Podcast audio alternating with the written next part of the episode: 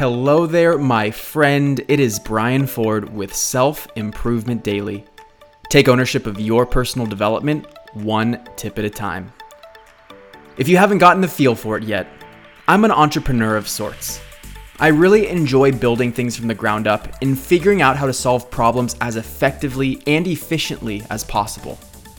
I also am of the opinion that we are the entrepreneur of our own lives, that we are creators, and we could benefit from adopting some of the same principles as we build our lives. One of the foremost philosophies of entrepreneurship is called iterative design. The intent is to slowly make progress and optimize a process through fast trial and error. There are three key phases to iterative design. First is to act. You cannot know how something will actually behave or perform in practice without doing it. In entrepreneurship, speed of action is just as important as quality.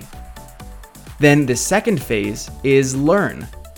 Once you've seen the results of your action, it's time to get feedback, analyze metrics, and understand the factors that created the result.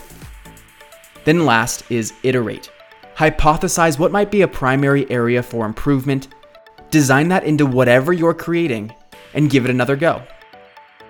This cycle of act, learn, iterate, act, learn, iterate isn't as foreign as you might think. It's designed into nature as the mechanism of evolution called survival of the fittest. It's part of our childhood development when we learn our boundaries and capabilities as a kid. And note that there's no failure in this process. There are only opportunities to learn.